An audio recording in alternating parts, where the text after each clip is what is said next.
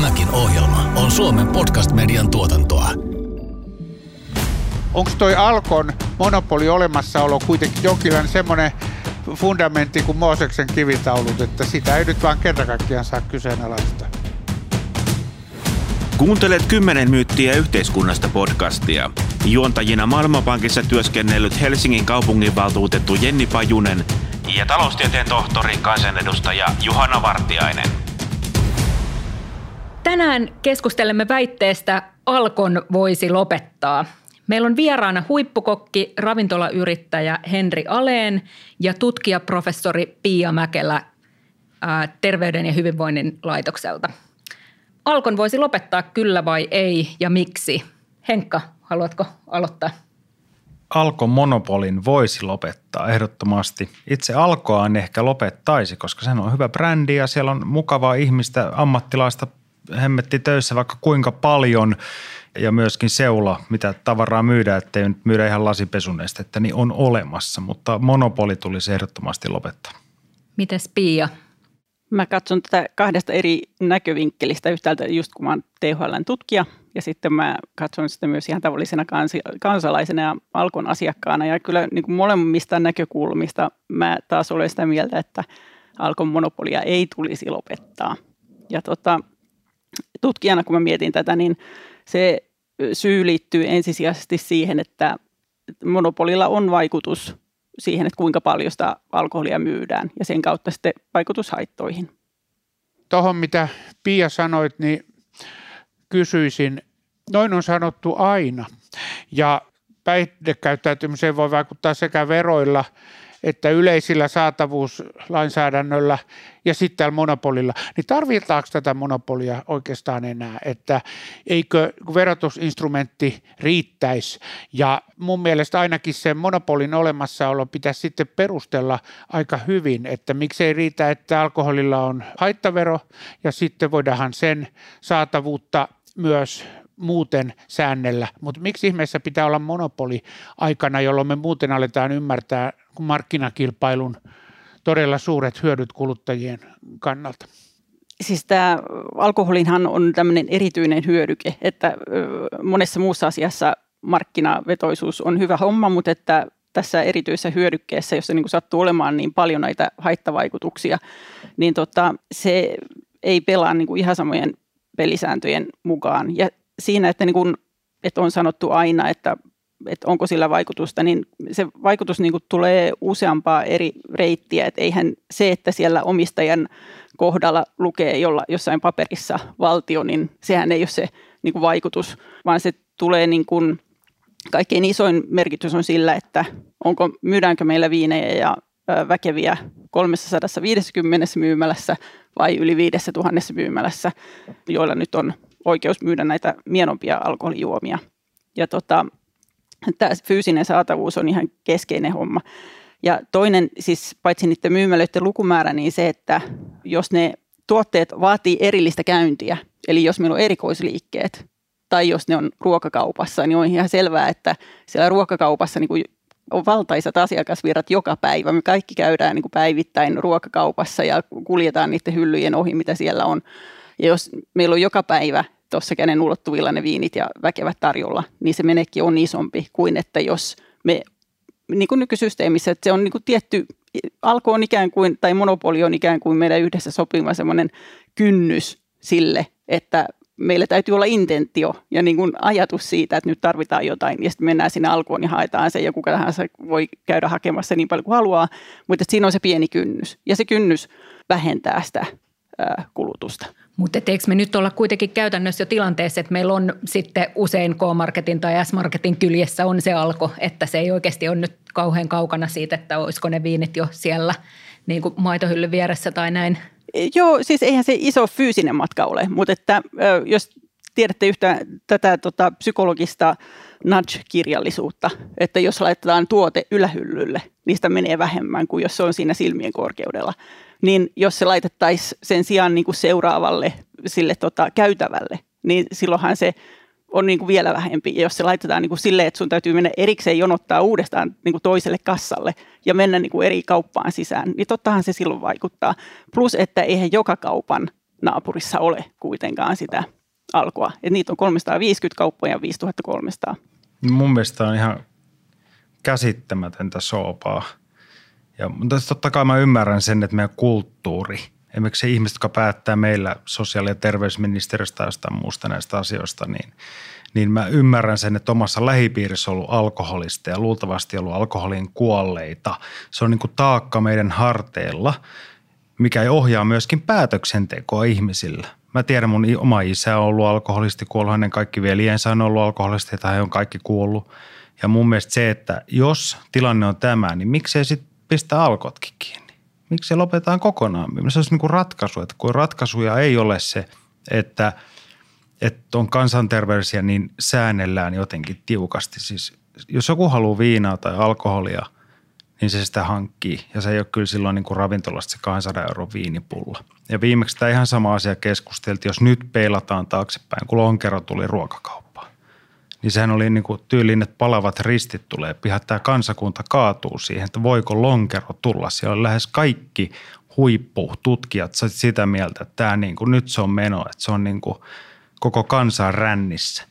Niin mä en niin kuin itse usko, että tämä on se tie, millä pidetään ihmiset yhtään vähemmän viinaan menevinä kuin tämä kansa on. Se on mun mielestä mielenkiintoinen, tota, sit jos tavallaan vähän kansainvälistä vertailua tekee, niin itse asiassa alkoholiongelmat tuntuu olevan vähäisempiä maissa, joissa ei ole tätä monopolia. Mistä se johtuu? Tietysti siinä voi olla tois, kahdensuuntainen kausaliteetti ehkä, mutta Pia osaa varmaan siihen vastata. Mutta noin mitä sä sanoit Pia, ne kuulosti vähän musta tuntuu argumenteilta, että voihan tässä nudge-hengessä sanoa ihan päinvastoin, että jos mä voisin ostaa viiniä Alepasta, niin mun ei tarvitsisi käydä Alkossa, jossa on sitten ihan koko skaala myös väkeviä ja on helppo keksiä myös vasta, vastaperusteluja noille tota, väitteille tässä tuli niin monta juttua, että mistäkään aloittaisi, muistanko mä kaikki. Siis äh, ensinnäkin tähän äh, argumenttiin tästä niin kuin alkoholisteista, niin tämä ajatteluhan esimerkiksi just monopolista ei millään tavalla perustu niin kuin siihen, että se koskisi vain alkoholisteja, vaan, vaan siis enemmän tämä perustuu siihen, että me tiedetään niin kuin kysynnän ja tarjonnan lait ja siis tämmöiset niin kuin, siis me tiedetään varsin hyvin, että mitä enemmän kaikkineen alkoholia Suomessa myydään, sitä enemmän on niitä haittoja ja tota, ei ole sellaisia politiikkoja oikein olemassa, niin kuin tehokkaita politiikkoja, joilla voitaisiin kohdentaa toimia vain niihin alkoholisteihin, jotka olisi niin kuin toimis. Et paras tapa vähentää alkoholismia Suomessa on se, että me kulutetaan vähemmän alkoholia. Ja siis erinomainen esimerkki tästä on se, että vuoden 2007 ja 2017 välissä alkoholin kokonaiskulutus on vähentynyt viidenneksellä. Ja tänä samana aikana alkoholi kuolleisuus on vähentynyt kolmanneksella niin kuin aivan valtavasti ja dramaattisesti. Tämmöistä niin kuin ei ole Suomessa aikaisemmin mm, ennen nähty. Ja tota, jos se kuolleisuuden taso olisi pysynyt siellä 2007 vuodessa, niin näiden kymmenen vuoden aikana niin meillä olisi ollut 6000 kuolemaa enemmän alkoholisyistä kuin mitä me nyt nähtiin, siis keskimäärin 600 vuodessa. Et niin kuin nämä ei ole ihan pikkusia nämä Ei, mutta miten haitat. nämä liittyy siihen, että mistä se hankitaan? Koska ne, jotka vetää itsensä kuolleeksi alkoholilla tai juo tai sairastuu vakavasti, ne hankkii sen ihan mistä vaan. Ne tuo sen rekalla jostain, ne ostaa sen kaupasta. Ihan se, että, että onko ne, ne juomat missä myynnissä – et, et, eikö paras tapa sitten olisi vaikka niin kuin laittaa alkot kokonaan kiinni tota- vuodeksi tota, tai niin kuin tehdä ihan totaalinen, koska jos kerrot ihan puhasta faktaa, niin that's it. Mun mielestä on tosi väärin, että joku sitä saa tehdä ja joku toinen ei saa tehdä. Et valtio on sitten se, joka saa myrkyttää ihmisiä, mutta ei yksityinen. Ja siis tämä perustuu siihen, että niin kun on mietitty, että mikä on se järjestelmä, jolla suomalaiset saa ostaa niin kun jo tyytyväisiä siihen, että minkäla- niin kuin ainakin keskimäärin tyytyväisiä siihen, että millä tavalla saadaan ja mitä alkoholijuomia mistäkin ja kuinka helpolla tai vaikealla ja millä hinnalla. Ja niin kuin tämä on kehitetty systeemi, jolla niin kuin on yritetty tätä parhaalla tavalla, mahdollisemmalla tavalla ratkaista. Ja sitten kun verrataan tätä vaihtoehtoisiin systeemeihin, niin on paljon tutkimusevidenssiä siitä, että siis esimerkiksi Pohjois-Amerikassa on monia osavaltioita, joissa on osittain tai jopa kokonaan luovuttu monopoleista, ja niistä on tutkimusnäyttöä siitä, että mitä silloin tapahtuu. Ja sellaisissa tilanteissa, jotka vastaisivat tätä Suomen tilannetta, että näiden kauppojen lukumäärä lisääntyisi olennaisesti ja se ei olisi mikään mitätön, kuten väkevät viinit, joka niin kuin muuttuisi vaan jotenkin niin kuin laajemmalla skaalalla ja jossa ei olisi odotettavaa, odotettavissa huomattavaa hintojen nousua, niin niissä niin kuin on näyttöä, että, että tämä muutos on lisännyt alkoholin kulutusta. Ja sama olisi odotettavissa täällä. Ja sitten kun kulutus lisääntyy, niin haitat lisääntyy. Ja se ei ole niin kuin mikään semmoinen mekanismi, että ikään kuin nykyisin alkoholistit eivät saisi ostettua sitä juomaansa. Vaan se, se on vaan tämmöinen, niin kuin, että jos meillä myydään näin näin paljon enemmän alkoholia, niin sitten niitä haittojakin on niin ja niin paljon enemmän. Mutta oliko se pitkäaikainen siis se kasvu, luin itse myös, olisiko ollut Iowan esimerkkiä, missä niin siis se oli niin kuin jäänyt lyhytaikaiseksi, että oli tilapäisesti kasvanut, mutta sen jälkeen niin kuin ei ollut. Sieltä Iowasta on hirveän ristiriitainen se näyttö, ja ne ei ole niin kuin oikein päässyt siitä yksimielisyyteen, koska siellä niin kuin tapahtuu muun muistaakseni kaksi eri muutosta, jotka vaikutti eri aikaa. Ja sitten kun se ensimmäinen muutos oli niin kuin toteutunut, niin sitten tuli seuraava, joka vaikutti vähän toiseen suuntaan. Ja se on sekava näyttö. Kymmenen myyttiä yhteiskunnasta podcast. Vieraana tänään huippukokki Henri Aleen ja tutkimusprofessori Pia Mäkelä. Miten sitten, mä en tiedä onko tämä enemmän niin kuin henkan laini tässä, mutta tota, eikö me kuitenkin kannattaisi ohjata ihmisiä myös juomaan sinne ravintolaan? Eli nyt ilmeisesti suomalaisten alkoholin käytöstä noin 10 prossaa tapahtuu ravintolassa, niin eikö se ole tällainen valvottu turvallinen ympäristö ennemmin kuin sitten, istutaan piilossa kotona ja, ja juodaan? Miten? Mm. Niin, tai puskadokaus tai joku muu. Että vähän niin kuin sama tässä, kun tuli tota, niin nämä ravintolan täyssulut, niin onhan se hassu, kun köpöttelet sieltä – kivijalasta tuosta puiston läpi ja ihan samalla tavalla porukka tinttaa siellä puistossa sitä alkomahoolia ja siihen aikaan, kun yleensä jos on kahdelta ihmistä päissään, niin sitten ne oli kahdelta toista päissään, kun, kun tota, niin, jos oli rajoituksia. Niin tavallaan se, että mun mielestä on aina on, on ongelma, me voidaan niin kuin yrittää sitä pyörittää tai siirtää, mutta – se on niin kuin liukaspala saippua mun mielestä, joka ei ratka, ratkea rajoittamalla.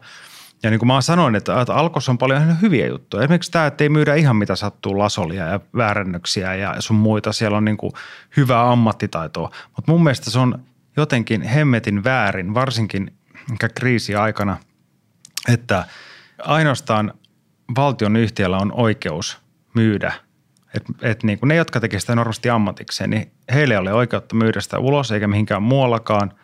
Pullot seisoo varastossa ja sitten on yksi yhtiö, joka sitä saa myydä. Ja siis kriisithän on aina avain uuteen liiketoimintaan, nousuun, innovaatioihin, keksintöihin, skaalautuvuuteen. Niin se on musta se säälijuttu, että se on meille niin iso piru se viinapiru – että se estää joku niin kuin luovan ajattelun ja ihan niin kuin järjen käytönkin monesti. Munkin mielestä tässä koronakriisissähän olisi nyt voinut miettiä vakavasti sitä, että kun monet ravintolat on ahdingossa, niin olisi niiden tätä viinin ulosmyyntiä hel, hel, helpotettu. Ja jotenkin tähän suhtaudutaan tähän alkon monopoliin niin dogmaattisesti, että unohtuu myös se, että monopolilla on aina kustannus, niin kuin se Pia selostit, niin sen tarkoitus on vaikeuttaa saantia, sen tarkoitus on heikentää kuluttajan kulutusmahdollisuuksia ja me voidaan tiettyyn mittaan asti sitä pyrkimystä ymmärtää, mutta jos meillä olisi vapaa vaikka viinien myynti ja vähän korkeampi vero, niin eikö ne kompensoisi jo toisensa? Tämä saatavuus ja rajoitettukset ja verohan on jossain määrin toistensa vaihtoehtoja. Että pitäisi aina muistaa, että monopolilla on aina kustannukset. Se vähentää kilpailua ja aikaisemmin sanottiin, että alkolla on niin loistavat valikoimat, mutta jos menee aika tavallisiin kauppoihin muissa maissa, johonkin niin kuin tanskalaiseen ihan kadulla olevaan kauppaan, siellä on aika mahtavat viinivalikoimat. Ei se alko nyt ihan niin hyvä ole. No eihän ne vuosikerrat nyt ole ja kyllä itsekin alkolle, kun omat yritykset myyvät tuotteita, niin onhan siinä – prosessia, ei siinä mitään. Mutta sano Pia sitä, että kun sä tunnet tätä, sä puhuit itsekin tästä, että kuolemat on vähentynyt ja alkoholin käyttö on vähentynyt. Siis Suomen kanssa näyttäisi raitistuvan, mikä toisaalta vähentää tarvetta tälle niin kuin kovalle säätelylle. Onko tämmöinen raitistuminen totta? Se oma arkihavainto on myös, että kun mulla on parikymppinen poika, jonka kavereita joskus kestitään, niin ei ne suostu ottaa viiniä, vaikka mä tarjoan kotona. Että, ja se on, niillä voi olla sitten muita päihteitä mielessä joskus, mutta tuntuu siltä, että, että semmoinen oman ikäpolven touhu, että oli jotenkin kamalan tärkeää päästä juopottelemaan, niin ei se kiinnosta nuoria. Onko mulla harhakuva vai onko tämä totta? Raitistuuko nuoret ja raitistuuko Suomi? Erityisesti niin kuin alaikäisillä nuorilla on tapahtunut ihan hirveän iso muutos. Et näillä Espart-tutkimuksen yhdeksäsluokkalaisilla, niin se on ihan romahtanut tämä sen ikäisten nuorten alkoholin käyttö. Mutta tota, ei se sitten välttämättä ihan samassa mitassa sitten, kun ne täyttää 18, niin se ei niinku samassa määrin siellä näy. Ja tota, valitettavasti on niin, että sitten kun ne nuoret juo, niin se ei aina ole kuitenkaan niinku semmoista maltillista, että kyllä nuorten humalahakuinen alkoholin käyttö vielä on ja voi hyvin. Yes. Mutta onko se vähentynyt kuitenkin? On toki. Siis kun ne juo vähemmän, niin ne myös niin kuin kännää vähemmän. Mutta silloin kun ne juo, niin ne tuppaa juomaan varsin paljon. Mutta tota, kehitys menee niin kuin raittiimpaan suuntaan juu, kuitenkin. Että sillä juu. tavalla voisi kuitenkin arvioida, että ihan samat rajoitustoimet kuin ennen ei ole perusteltuja. Mutta sitten toisaalta, jos katsoo tätä ikään kuin kokonaispäihteiden käyttöä, niin sitten nyt siis tosi hyvä juttu, että kuolemat vähenee, tosi hyvä mm. juttu, että nuoret on tervehenkisempiä, mutta sitten, että onko sitten taas muiden huumeiden käyttö itse asiassa lisääntynyt, että okei, hienoa alkoholin las- käyttö laskee, mutta sitten taas jos muuten niin sit käytetäänkin itse asiassa enemmän muita huumeita, mä en tiedä, onko sul tästä ollut sun tutkimuksissa? Nuorilla aikuisilla erityisesti kannabiksen käyttö on lisääntynyt. Siellä näillä ysiluokkalaisilla niin ei niinkään mutta mä en tiedä kuinka paljon on sitten vaihtoehtoja toisilleen, koska niin kun ne ihmiset, jotka käyttää sitä kannabista tuppaa olen samoja ihmisiä, jotka juo alkoholia varsin paljon. Et tota, aika harvoin on kyse siitä, että, että ihmiset jotenkin niin kuin ideologisesti valitsisivat, että luovun alkoholista, valitsen kannabiksen. Ei varmaan ideologisesti, mutta mm. jos haluaa vähän sekoittaa päätään, että... Niin. niin Kuka on, tätä selvinpäin kestää niin. tässä enää nykyaika? Näin. Tota, sitä mun piti vaan sanoa, että mit, mikä esimerkiksi mun mielestä se on jotenkin käsittämätöntä, että me voidaan tilata oikeasti. Mäkin tilaan siis itse viiniä ulkomailta – koska sillä on hyvin valikoima ase- asevelihinta ja, ja, ja näin mä tilaan kerralla sitten vaikka kolme neljä laatikkoa, jos on jotain hyvää viiniä. Mun mielestä se on absurdia jotenkin, että mä voin esimerkiksi pienpanimoiden tuotteita etämyyntinä tilata kotiin. Tai mä tilaan ruokakauppaan ruuat ja siihen vaikka olutta, niin ei olut pitää hakea sieltä kaupasta. Niin onhan nämä ihan reliikkejä, jäänteitä siis nykyyhteiskunnassa ihan palvelutuotteellisesti. Se, että mä joudun jonkun olutpullon hakemaan sieltä, koska laki ei salli sitä. Ja mun mielestä tämä on vaan osoitus siitä, että olisi ehkä aika mennä eteenpäin. Ja samaan aikaan Toyota Hiasen jouset pohjassa, niin tuodaan Latviasta, eka Virosta ja sitten Latviasta sitä lientä, niin silloinhan systeemi ei toimi. Joku ei siinä toimi. Joo, ja toi on tosiaan siis, että jos me operoidaan tällä EUn yhteismarkkinalla, ja niin kuin sanoit se, että voit tilata ulkomaiselta nettikaupalta viiniä, mutta et suomalaiselta. Ja sitten tietenkin tämä naapurusta vaikutus, että kun Suomessa alkoholivero nousee, niin superalkon ja viinarannasta.en myynti räjähtää kattoon sieltä, että, tota, että onhan tässä näitä vähän kummallisuuksia. Eikö se ole ihan kummallinen juttu, että periaatteessa kai – voisi tilata suomalaisen pienpanimon olutta virolaisesta verkkokaupasta, mutta ei suoraan, ei tästä panimosta, että Suomesta suoraan, että se nyt ainakin tuntuu niin absurdilta, että vaikea kuvitella, että, että sitä voisi puolustaa.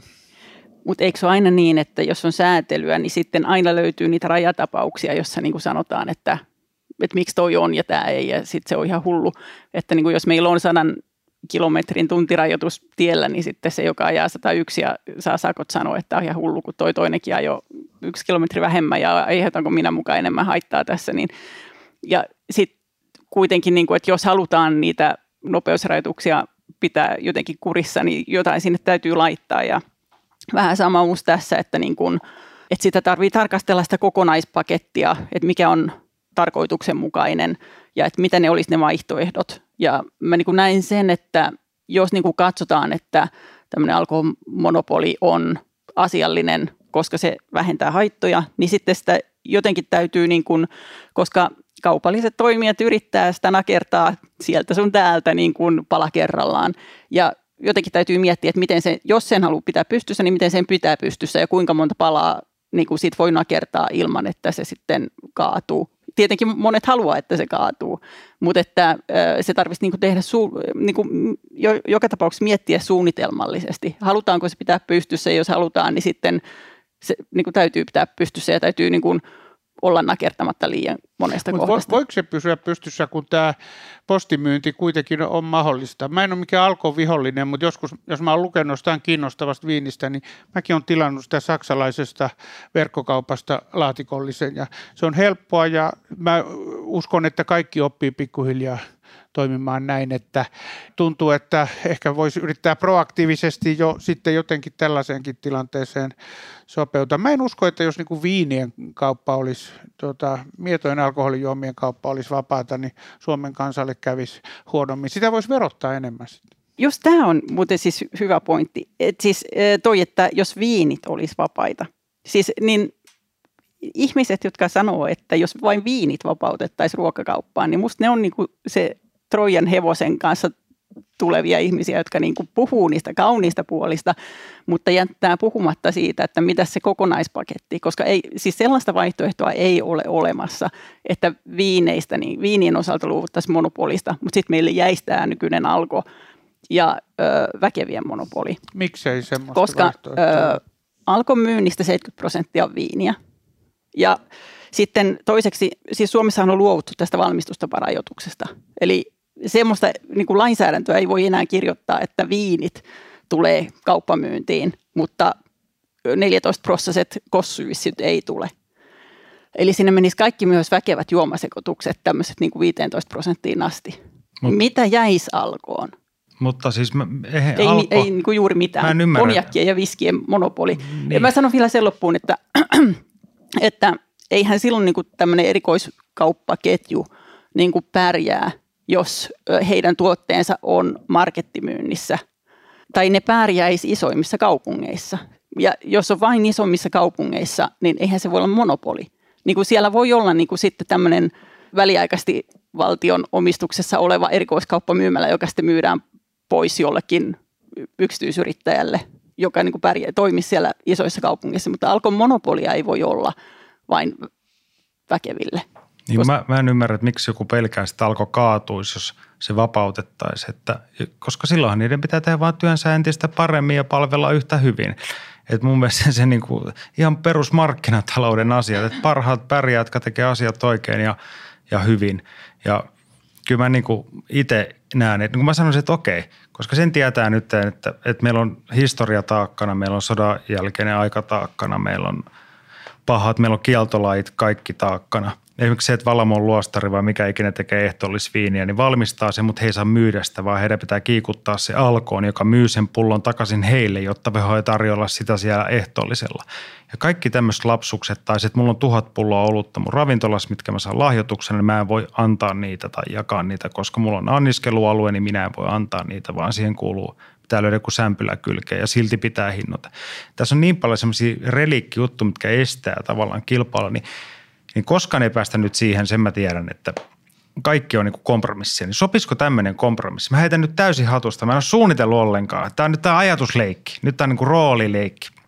Että alkolla pysyy tavallaan tämä monopoli ja sitten voisi olla toimijoita, jotka vois hankkia tämmöisen, yrittää saada tämmöisen jälleenmyyjä jonkunnäköisen lätkän, eli ne toimisi vähän niin kuin prospektoreina alkolle, eli alko olisi hyväksynyt heidät myymään viiniä, vaikka kaikki olisi heidän alkon omasta valikoimasta, vaikka ravintolamassa on hyvä viinikellari, niin tavallaan tarkastajan kanssa hyväksyttäisiin ne.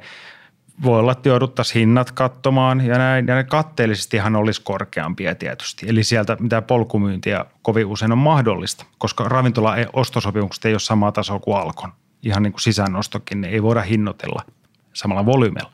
Ja kun tämmöisiä pieniä paikkoja saataisiin, että sä toimit oikein, sä toimit hyvin, niin saat ulosmyyntioikeuden.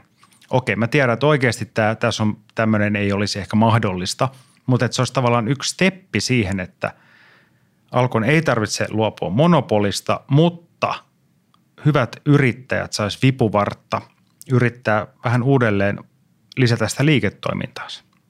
Tämä on vaan leikkiajatus. Nyt ei tarvitse sanoa, että mulle ei valmista ehdotusta tähän. Ei kun ajatus kulkee hienosti sulle. Hmm. Mä jotenkin voisin kuvitella, että tässä yksityisen puolen toimijoista kaikkein niin kuin voimakkaimpia lobbaajia niin päivittäistavarakauppaan liittyvät, liittyvät toimijat ja tota, voi olla, että he eivät olisi riemumielin kannattamassa sun ehdotusta. No ei No tässä sitä heiltä kysyttäisi, vaan yleistä hyvinvointia. 10 myyttiä yhteiskunnasta podcast. Jakso 14. Alkon voisi lopettaa.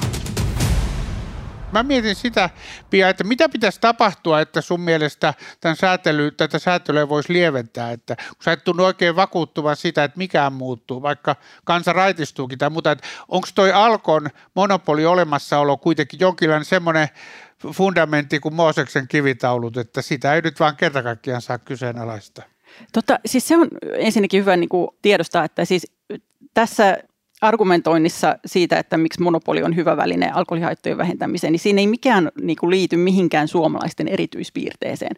Se ei mitenkään liity siihen, että suomalaiset on jotenkin muita enemmän viinaan meneviä. Kyllähän me mitä ollaan. Se, no mutta silti siis, kun katsoo näitä kansainvälisiä viimeaikaisia niin kuin maailman terveysjärjestön tai, tai jopa niin kuin OECDn tai, tai tiedeihmisten katsauksia tämmöisistä tehokkaista ja kustannustehokkaista toimista alkoholihaittojen vähentämiseksi, niin ne kaikki päätyy näihin samoihin asioihin, että pitäisi vaikuttaa hintoihin ja sitten pitäisi vaikuttaa saatavuuteen.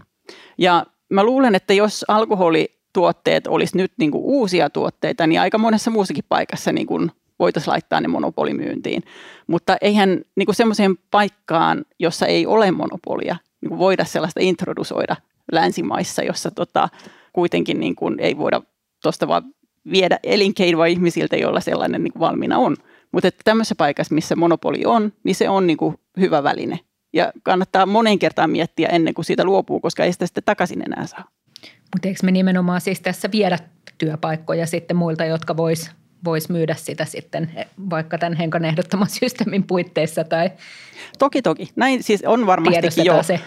Mutta tota, se on eri asia viedä elinkeinoalta ihmisiltä, jolla se jo on. Niin kuin, että jos meillä olisi täällä tuhat viinikauppiasta, niin sitten sanoa heille, että nyt tämä onkin sosialisoitu ja monopolisoitu tämä toiminta, kun se, että sitä ei avata tälle toiminnalle. Musta toi Henkan ehdotus kuulosti vähän siltä, kuin, niin kuin alkon, paikallinen alko olisi ulkoistettu. Että, Mm. että tavallaan franchise, se olisi niin kuin franchising niin kuin McDonald's ja sitten ne vois kilpailla, että kuka siinä on paras ja kuka tuottaa.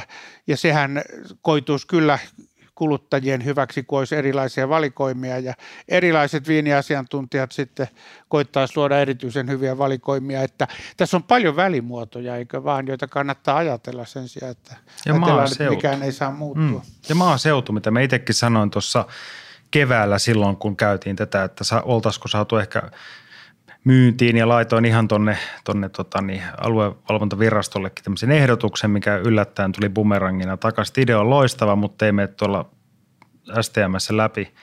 Tota, mutta se, että ma- maaseudulla niin, niin siellä alko, alkojen määrä on vähentynyt ja palvelut on vähentynyt ja etäisyydet kasvaa, niin se, että jos siellä joku ravintola, mikä muutenkin kituttaa, niin olisi voinut myydä paikallisille viiniä mukaan, varsinkin kun kaikki lähti sinne, vaikka ei saanut lähtekään, niin sehän olisi ollut niin kuin liiketoiminta, se olisi ollut palvelu ihan siinä kuin posti tai mikä nyt muu onkaan. Ja tavallaan se, että mä en näe sitä semmoisena meiheminä, että se vapautuu ja, ja sitten niin kuin renkaat poltetaan ja autot liäkkiä ja viina virtaa ja että se olisi, se ei ole niin kuin mun hakemus. Mä en hae mitään anarkiaa, mä haen lähinnä niin kuin järkeä siinä, että olisi ma- ammattilaisena olisi paremmin mahdollisuus palvella ihmisiä. Ja mä tiedän, että aina on ketju, ketkuja joka alalla, ihan ni- joka alalla, jotka käyttää hyväksi ja tuo rekkalastillisen jotain ja sitten lähtee näköporukalta ja näin, mutta en mä sitä regulaatiota halua, vaan lähinnä ehkä oma lähtökohtaisen palvelu.